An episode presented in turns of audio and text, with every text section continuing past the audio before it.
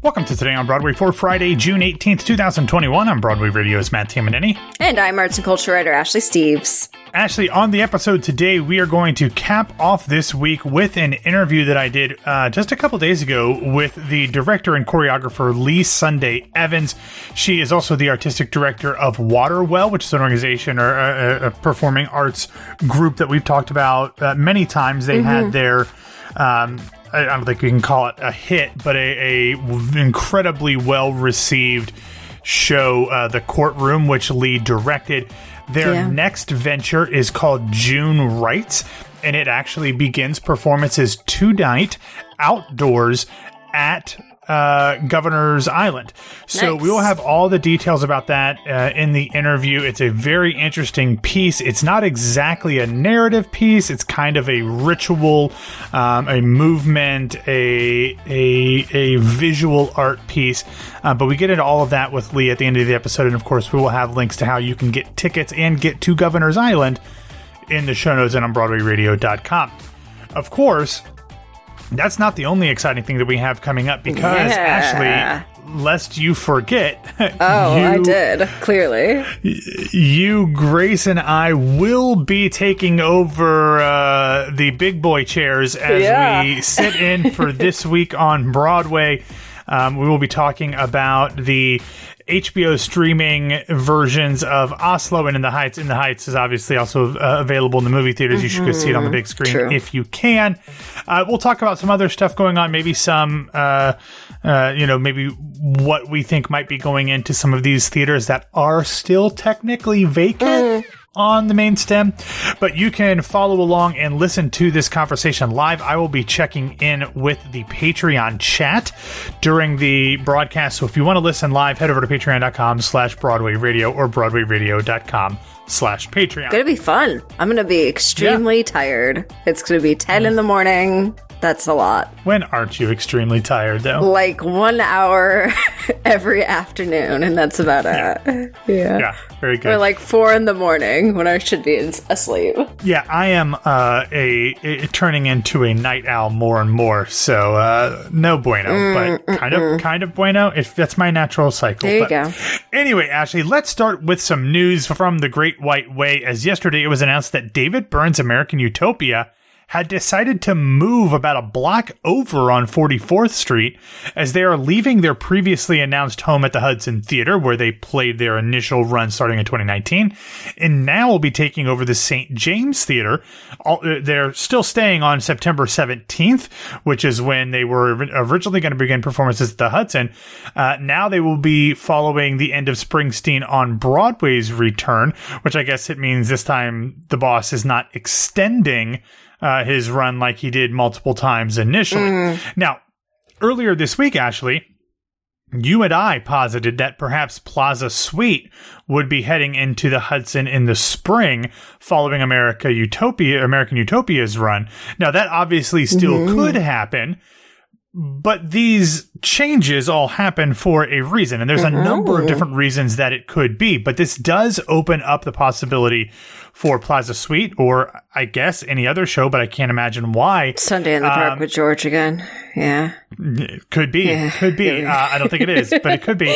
Uh, Annaleigh Ashford has a TV show that she films in Los Angeles, so don't think that's going to do- happen. be doing the London version sometime Well, this century, so who is, knows? Which is not happening because of Annaleigh Ashford's TV show that she films in Los Angeles. But that means the Hudson is available uh, beginning now, I guess. Yeah. Um, and could this move be because some show, whether it's a Plaza Suite or not, want the intimate Hudson? Probably. Uh, who who knows? I would just guess on Plaza Suite coming in the fall, um, since we already know that's probably where they want to be. Of Yeah, course, definitely. this move could also be just simply about money, as the Hudson has 734 fewer seats than the St. James, and judging by how well American Utopia sold in its initial Broadway one, I would not be surprised if that's partially what prompted the move, you know, a block is that west, a block west, um, on 44th Street, actually. And the thing is, we talked about Plaza Suite going in the Hudson. If American Utopia, which has extended multiple times in the past, is now a bigger cultural phenomenon because of HBO Max, Right. if they wanted to stay on Broadway at the Hudson, they couldn't do that. Now at the St. James, there's nothing scheduled afterwards, so who knows what might be hmm. going on there. The producer's revival. I'm only programming based on my interests, clearly. Yeah. The only things Yeah. I care about. I'm I'm I I was gonna say, based on like the fact that American Utopia had its filmed version, I'm actually really surprised that they ended up transferring it to a larger theater. I would personally I would think they they would be more interested in doing it in a smaller theater at that point and running as long as possible. But the fact that they were doing it in the Hudson Theater, which as we've already talked about, uh, Plaza Suite does want to be there. They originally announced like they were going to do in the spring and then things got held back even further. And now we don't really have a date for that. I would kind of assume that they were aiming for a spring start again, but Yeah, honestly, that's what we said. yeah, but honestly, who knows at this point? Like, if I, I would be very surprised if they kept the Hudson open until the spring. Like, that doesn't seem like a financially viable move, but they did just, you know, redo the Hudson and have big owners behind it. So maybe they don't need to keep it booked as much as they previously would have. Um, The other thing to consider is I know that Sarah Jessica Parker is currently filming the Sex in the City reboot. reboot yeah. of Sex in the City. How long is that going to take? Could it just be going through maybe August and they can yeah, open that's up? not going to take a while. yeah, I mean, it can, you know, I, I don't know how many episodes it is six, eight, ten episodes. Um, could they get that done in three, four months and then Yeah. Plaza Suite open in October? Easily. Easy, Maybe. easily. So they're that- they're already filming, and they've been kind of like n- announcing casting as they've gone along while they've been filming. Sada. There's like new stuff that keeps coming out every week of like so and so is returning to Sex and the City revival. It's like all right, so they've been filming. She's been spotted filming around. So I don't know how far into it they are, but they've definitely started, which means let's say a 12 episode season will probably take about two, three months. Not to mention that they've been ready to do this show for like two years now, like Plaza Suite for about two years now at this Yeah. point. Like it's not, it's going to take like, you know, probably a, a month of rehearsal anyway, but I'm sure, I'm sure she's prepared. They can, they can run lines in bed. They're fine. Exactly, exactly. It's not going to take much. Um, so I could easily see them going, uh, easily see Sarah Jessica Parker going from Sex and the City into Plaza Suite, no problem. So it's really just a matter of, you know, financial viability of what they want to put in the Hudson, either ahead of that or keep it open, or if that's just going to go in right away, even though it seems like it would be a better fit for a spring show. Uh, my guess is that the Hudson reopens in the fall at some point with Plaza Suite, Mm. and then we see um, uh, American Utopia just run at the St. James until it closes. When it Maybe. ori- initially announced for the Hudson, it was supposed to run September 17th through January 16th. In the press release that they sent out today, it did say that they were going to be opening uh, at the St. James, still onto the September 17th date, but they did not mention a closing date, which I don't think is a mistake. So, so we will see. All right, Ashley, let's take a real quick break and talk about our sponsor for this week, ExpressVPN. Um, as I've said earlier this week, uh, I have always been semi tech savvy. I'm a Gen X, m- ancient millennial, or Ancient whatever they call me. geriatric millennial. Geriatric millennial. So I was on the beginning of the internet age. I remember getting the AOL dial up thing for the first Ooh, time. so. I've always You've kind of mail. known. I yes, I did. And I've always kind of known how to deal with technology, but as things have gotten more and more complicated, I've learned less and less and I feel like I'm always a little bit behind the curve. But with ExpressVPN, they take care of everything I need to know when it comes to internet security.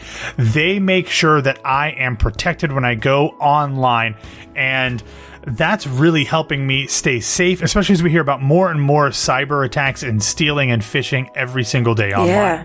Yeah. As you mentioned, things are getting much more complicated when it comes to like your online existence. Internet service providers like Comcast and Verizon, they know every single website you visit. And ISPs can sell this information to ad companies and tech giants who use your data to target you. ExpressVPN helps put a stop to this. When it comes to saying secure online, ExpressVPN is your best option, which is why they are rated the number one VPN by CNET, Wired, The Verge, and of course, Broadway Radio. It creates a secure encrypted tunnel between your device and the rest of the World Wide Webs so that no one else can see what you are doing online. It's incredibly easy to use. Fire up the app, click one button. It works on phones, tablets, laptops, smart TVs, even routers. So when you've got people coming in and crashing on your couch for the weekend, oh, they can be protected too. It's happening. My dad's on his way. He's going to be able to protect himself with ExpressVPN on his laptop as well. You mentioned the ease. That's one of the biggest reasons why we love it. Like you said, you can do it across all devices, laptops, tablets, even on routers. Anyone who shares your Wi-Fi is protected. And we've talked about in the past. I mean, we are a theater podcast that you can access uh, other shows from other countries. So, want to get into national theater stuff? You can do it with a, one click of a button, just that easy. Absolutely, that's the best. So secure your online activity by visiting expressvpn.com slash Broadway Radio today. That's E-X-P-R-E-S-S-V-P-N dot com slash Broadway Radio, and you can get an extra three months free. One more time, that's expressvpn.com slash Broadway Radio. All right, Ashley, let's get back into the news. The other thing about Broadway that we heard that came up on Thursday is that Springsteen on Broadway has made the decision that they will not only require that all audience members be vaccinated, but that those audience members must have been vaccinated with one of the three treatments authorized by the FDA. Pfizer, Moderna, and Johnson & Johnson. Now, the vast majority of vaccinated Americans, unless they participated in a clinical trial for one of the other drugs that's still in the pipeline Yeah. or went overseas or out of the Guinea country to get vaccinated. Yeah, exactly. They should be fine. Most Americans that are vaccinated should be fine. But travelers from other countries, including Canada, p- spots in Europe, Asia, and even Australia, who have been vaccinated with the very popular AstraZeneca jab will not be eligible to attend performances at the aforementioned St. James Theater when they begin a week from tomorrow on June 26th.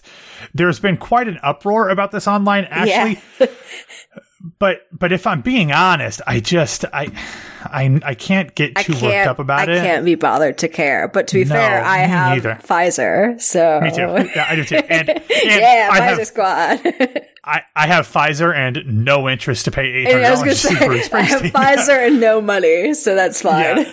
Yeah, but the Springsteen on Broadway website says that the decision was made, quote, at the direction of New York State. So I wonder if this would be the case for all Broadway shows if they were to open in June. Maybe. Um, and, but, you know, honestly, while this might mean that some super rich people from other countries are shut out of seeing Springsteen on Broadway, it's, it's just a bunch of super rich people from America, whatever. Yeah. Um, I have to think that like by the time most Broadway shows start reopening in September, and I know there's there's some that are going to open before that, but like by September, I kind of feel like they're going to get this straightened out. I'm not super worried about it. So shrug emoticon. Mm-hmm. Pretty much. I don't know. Yeah, and I mean, it's kind of the thing. We just got the go ahead of like you can reopen pretty much everything at this point. So things are going to change. You know, they're going to change a lot between now and you know, say beginning of September. So this is really like. Uh, Springsteen is kind of like the test dummy here of like what a Broadway reopening is going to look like with multiple shows. So, we're, and we're still on a point where we have to be as safe as possible. I feel like this is the best move. Of course, people are mad about it. People are mad about everything online. So, just one more thing to the pile, but I'd rather us be more safe than not right now. Yeah, I, I, I just don't care. Uh, I don't care. I mean, like, I feel bad for those people who want to see it, and I hope that you know that this Broadway can't survive if this is going to be the way that we do it moving forward. Yeah. like they need international tourists, but like to see Bruce Springsteen, who the show is the show's streaming on Netflix, Just so like it just Watch it there. Yeah, if I you're in Canada, you can use ExpressVPN and watch it on US Netflix or whatever. very well done. Thanks. Very, very well done. All right, Ashley, I'm going to run through some other quick news stories for everybody before we get to the interview. First up, it was announced yesterday that Mike Birbiglia's new show, The Old Man in the Pool, will premiere at Berkeley Rep beginning on January 4th. Directed by his longtime collaborator Seth Barrish, the show is described as, quote, a tale of life, death, and Birbiglia's visits to a highly chlorinated YMCA pool. Weird. Um, and it is described as a rumination on middle age that celebrates life while making detours into pizza math, pulmonary tests, and glass jars of peanut M&Ms. Okay, cool. Uh, next, we learned yesterday that Jeremy O. Harris will continue his work as a producer as he will present a streaming production of the new dark satire Off Broadway. That's the name of the show, beginning on January 24th via online streamer Broadstream. The show is written by Tori Townsend and is directed by playwright and slave play director Robert O'Hara. The show will be available from the 24th through 27th and will be free, but you must register ahead of time. The cast will include both Dylan and Becky Ann Baker. Always great to see them doing stuff together. Jessica Frances Duke, Hal Linden, Richard Kind, and more. And finally, on June 27th at 8 p.m. Eastern Time, a host of stars, including Broadway's Alex Newell, Todrick Hall, and Michael James Scott, will participate in This Is Me, colon, Pride Celebration Spectacular. The concert will be streamed via Disney Plus's YouTube and Facebook channels and will, quote, celebrate its community of LGBTQ plus creators, employees, and fans. Uh, Ashley, good for Disney. I mean, they own Yeah, like a bazillion weird. TV and streaming. Yeah, they own a bazillion TV and streaming channels. So I'm not sure why this has to go on YouTube and Facebook only, but okay. Sure, why not? Also, still always weird to me of like Disney doing Pride stuff, which I'm happy for. It just still feels very weird to me. Yeah, I, let me just say, I live in Central Florida. I know a lot of people who um, work at Disney. They have a lot of gay employees. Just- wow, just- weird. just it's almost like we're everywhere, even Disney. yeah, even though they tried to deny it for decades and generations. Um, anyway, before we get into the interview, Ashley, I want to mention uh, a feel good recommendation, and this was absolutely delightful. I think I've talked about Christy Altomare's new album that she released a few uh, a few think so, months ago. Um, I loved it. It's really good. I've never, I don't think I've ever seen Christy Altomare perform. I didn't see her in Anastasia. I might have seen her do something at 54. I don't remember. Um, but she released a new video for her song Freedom Inside, and it was filmed, I th- in a park somewhere in New York. But what was cool about it was that it was filmed with one take, and it was kind of like those old videos we saw of when, um, uh, the, the whole flash mob thing was really big.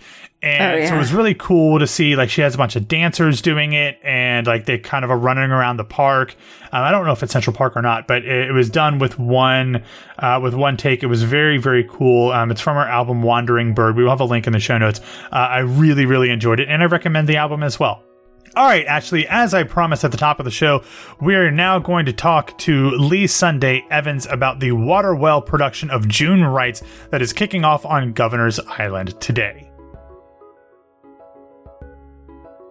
Well, Lee, Waterwell does such uh, important and and interesting civic minded stuff and we've actually talked about uh, the courtroom on here a lot over the years but for people who might have forgotten over the past year plus of there not being uh, any theater of any sort or maybe aren't familiar in the first place can you give people the overview of what the mission of waterwell is Sure. So Waterwell is a company that was founded in 2002 by Tom Ridgely and Arian Moayed.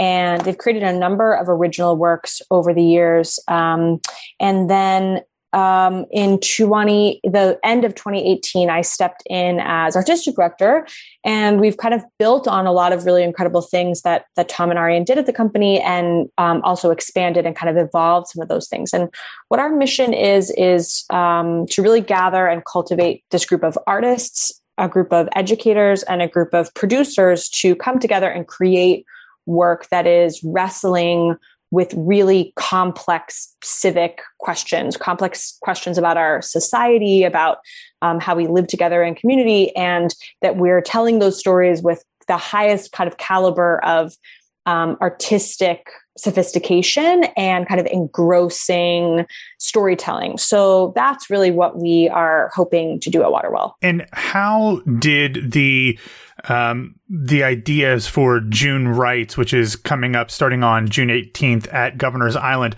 how did those ideas start to form out of this mission for what Waterwell uh, is trying to do?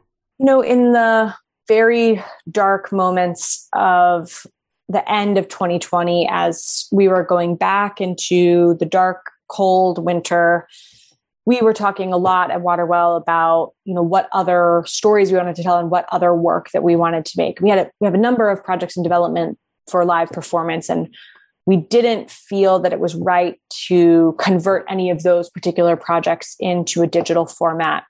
And so we actually felt that the most compelling thing that we could try to figure out how to do during that time of kind of dormancy and paralysis and uncertainty was to think about when live performance does start to come back, it's clearly going to be a bit of a there's going to be kind of an on ramp period um, mm-hmm. as we start to to be able to go back into theaters.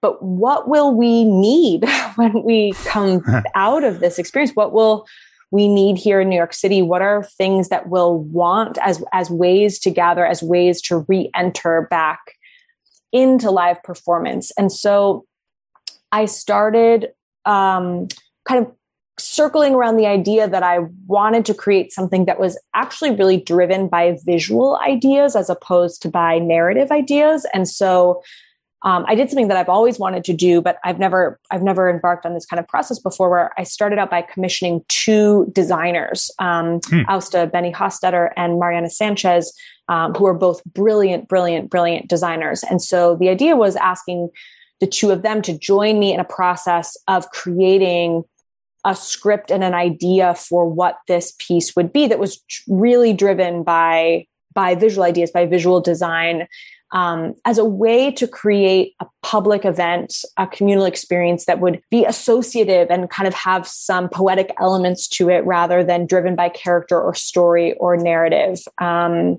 and i think that the impulse behind that was a feeling that you know, I wasn't really interested in making work directly about COVID or about the pandemic, but that we'd all had such divergent experiences across the city and in our personal lives and our families and our communities and the people we work with. We'd all had such wildly different experiences of how COVID had impacted us that I did have this craving to make something that would give us all a chance to be gather to be together and to have some opportunity to kind of associatively like reflect and and process some of that experience through a kind of joyful creative surprising engrossing kind of infectious live performance and so yeah it was really it was really born it was really born in that very dark period of winter you know imagining what yeah. what would it be like when we come back and and then thinking through some of it from um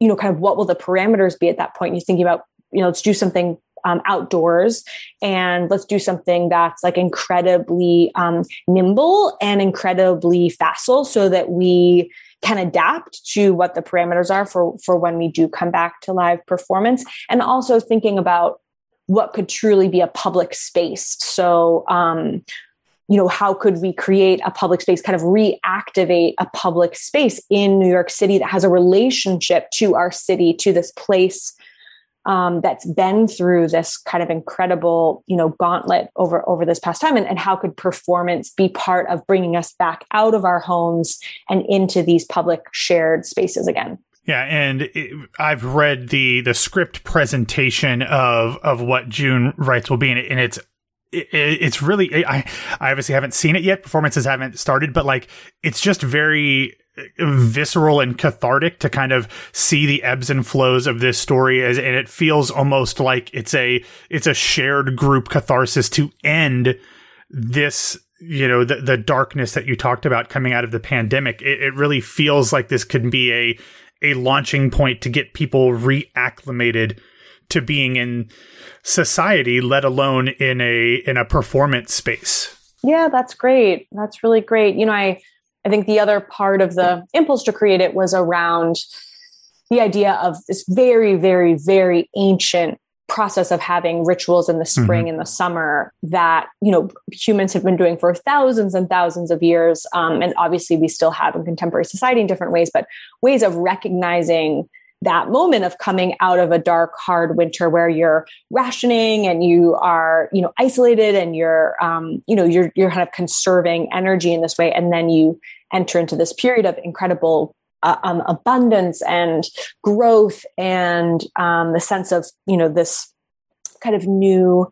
cycle beginning. And so I was interested in what this, what our relationship would be to that season changing this year in particular, since you know, um, as city city um, people who live in the city, we're not always completely, you know, our, our, relationship to nature and the changing of seasons is a little bit different. But you know, I grew up um, kind of partly in a pretty rural area, and so you know, the the changing of those seasons, you have a different relationship to them. And I thought, you know, this year um, that that will be different. So it's also, you know, the idea of rights, R I T E S, is kind of deeply you know just in dialogue yeah. with that idea of the rites of spring and um, kind of what those those rituals are that um, we're we're kind of playing with and upending and deconstructing a little bit in this piece.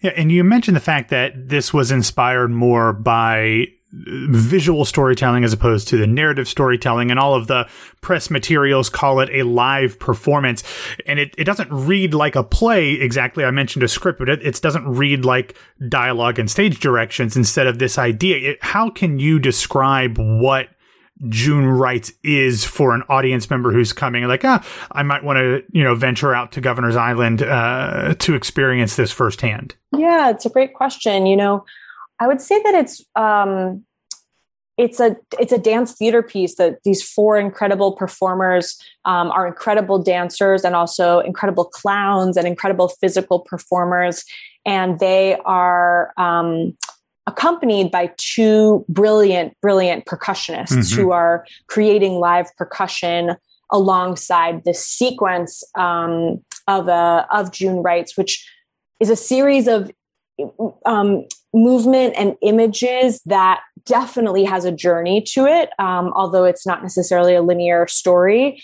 And the unfolding kind of contextualization of those images as you watch them kind of unfold one after the other is is pretty um, is kind of at the core of the core of what we're making. And and what I would say is that um, it's hopefully a journey towards essentially what the bulk of June Rites is a is a celebration, um, and so that's that's where we kind of end, and we kind of invite people to come to the performance as being part of that celebration of the resilience and this kind of moment of rebirth and, and growth and being able to return to these important connections in our lives connections with our friends and family connections with the city connections with how the city is going to um, kind of rebuild in some ways after this experience. So the celebration that's kind of at the heart of what the June Rites performance is, is a really celebratory music and dance kind of celebration of, of what this this moment is.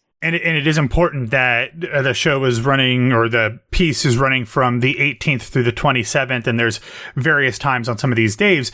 But it's important for I think for people to realize that whatever time their ticketed time is, it actually starts beforehand and the performance uh, whatever time kicks off the performers will be on stage ahead of time kind of opening up this dialogue that you're having uh, before the actual june rites proper begins. Yeah absolutely. Um, governor's island um, if you've never been there it's just a really incredible opportunity to be in the city. There's an incredible amount of history there. It's very much a part of the city but also because it's not a place where we go every day and it's um, you know we take a ferry um, from down by south ferry over over to the island every day. And um, it's a really it's a really special place to to kind of step out of our daily routines of how we exist in the city but also have this beautiful moment to kind of reflect on on the city. You can see the skyline um, and actually have this beautiful view of the statue of liberty right from this field at the oh, south oh, end of the island where we're performing. And um, you know when you're creating outdoor theater you don't have um, lots of the normal tools that you have in an actual venue in a theater space so um, the idea of how you reveal things, the idea of how you introduce the performers, the idea of how you start the show is um, you have to kind of reinvent how you're going to um, experience all those, utilize all those conventions. So um, when the audience arrives, that the performers will be in in the space, and then as we all kind of gather as the show time starts, the the kind of official performance will begin. Yeah. Yeah. Well, I, I don't think this is obviously not the first um, theater piece that is, you know, kind of starting in New York City, but it's one of the first. And after uh, this Friday, when it starts performances, we'll start to see waves of other things um, moving forward and reopening. And hopefully, um, as you said, as the parameters have changed even today as we're recording for New York, we won't see any backsliding on that. But in terms of coming out of this pandemic, especially for theater artists living in New York City, what role do you think that the theater can and should play in not only the economic, you know, reestablishment of a, of a lot of people in the community, but the emotional um, heavy lift that's going to happen for a lot of folks as they come out of a year plus year and a half of isolation in some form or another? Yeah, it's a great question. I mean, I think it'll be interesting for everyone who is a you know um, connected to live performance in some way whether it's theater or music or dance you know what it feels like for people to go back and be in an audience for the first time. Um, you know what i hope is that we all both artists who are making work and you know institutions who are supporting work and and audiences who are coming and that we all kind of come back to it with a renewed sense of how precious that that kind of public space is um, you know we need that space emotionally spiritually psychologically to be able to um, ironically kind of be the most connected to ourselves and who we are and also have yeah. the opportunity to step out of ourselves and be um, connected to other people um, through what through whatever piece of art that we're experiencing and the profound the profound kind of transformative and reflective and um, you know kind of cathartic opportunity that we have in that kind of live performance just doesn't happen in other mediums which are you know have their own power and their own role to play in our kind of you know connection to each other um, and our kind of health as a society. But the creativity the imagination the depth of humanity the complexity of humanity that we're able to experience in the theater in live space with each other in person is so deeply unique and really, really um, a, a, life force that I have missed greatly in, in this time. And I, I hope that we are able to see what that ecosystem in New York City in particular really needs in order to thrive, and particularly um, the kind of support that artists, particularly freelance artists, need in order to be able to sustain themselves and be able to be the instigators and the creators of that work that we all rely on for that that kind of galvanizing um, life force that that's such an integral part of our of our city. Yeah.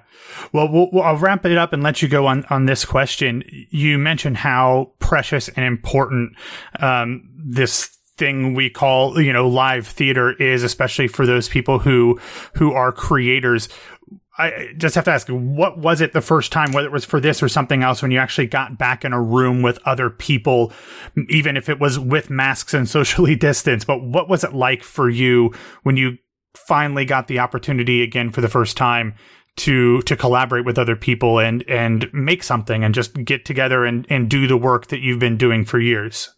Yeah, that's such a great question. You know, I will say that you know I, I was able to do some work in person in in the winter, um, but it was oh, actually on a film, um, and so it was a kind of an interesting corollary. But but but the the opportunity to be in a room and be collaborating with people is so deeply energizing, um, and all of the kind of um, all of the creativity and all of the collaborative potential that happens when you're in a room full of people who are all working together to to create um, to create a work of whether it be storytelling or some, something more um, nonlinear, kind of associative, is is just a really incredible kind of relationship that you have with other people and and and um as much as you can get creative and innovative, and and so many incredible artists have um, doing that kind of work digitally, it, it was um, incredibly, incredibly clarifying and